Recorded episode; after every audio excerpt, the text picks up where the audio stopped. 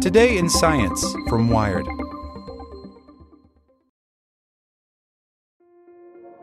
This episode is brought to you by Kia's first three row, all electric SUV, the Kia EV9, with available all wheel drive and seating for up to seven adults. With 0 to 60 speed that thrills you one minute and available lounge seats that unwind you the next. Visit kia.com slash EV9 to learn more. Ask your Kia dealer for availability. No system, no matter how advanced, can compensate for all driver error and or driving conditions. Always drive safely.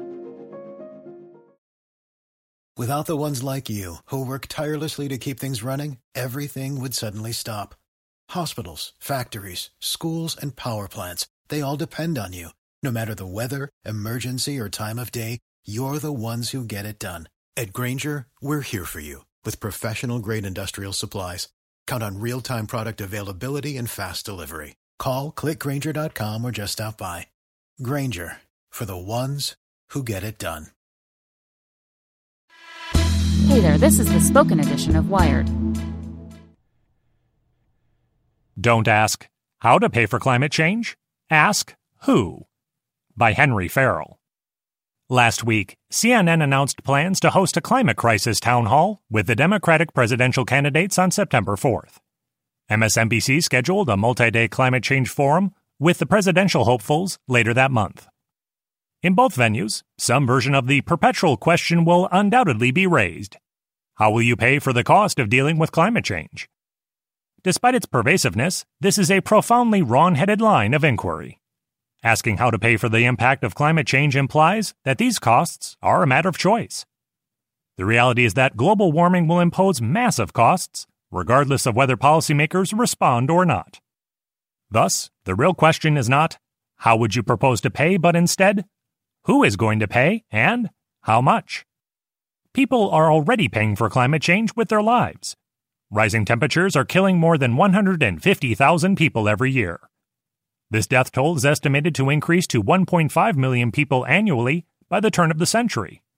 Some are confronting the likelihood of failed crops, others have been forced to flee floodplains.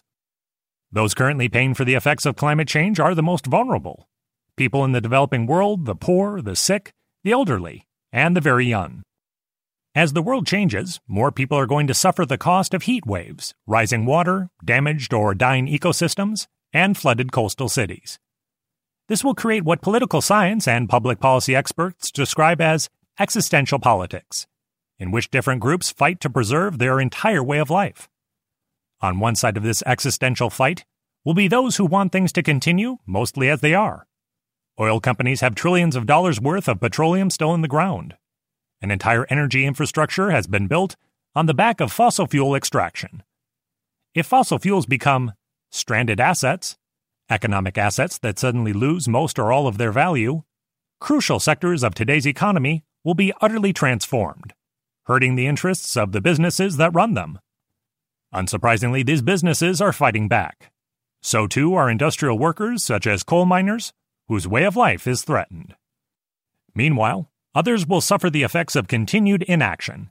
People who live on coasts will face the risks and costs of flooding, while many of those who live inland will have to deal with changing weather patterns, droughts, and unbearable heat waves.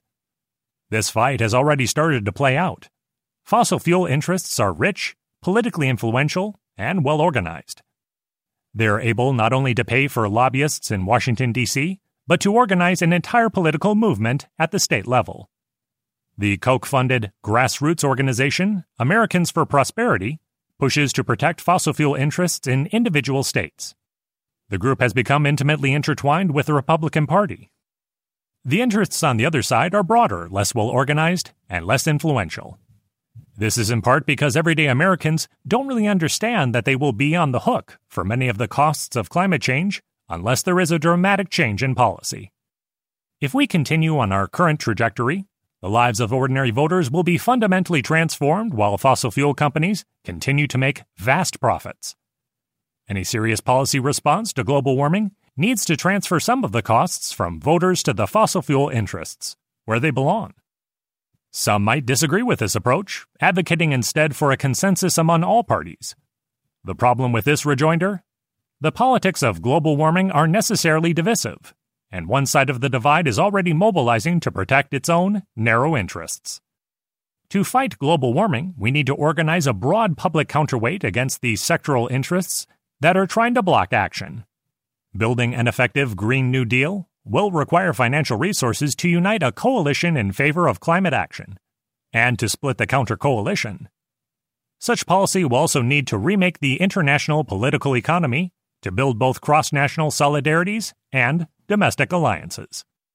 Yet before all of this can be done, it is crucial to change the terms of debate and acknowledge reality. We are going to have to pay for global warming, one way or another.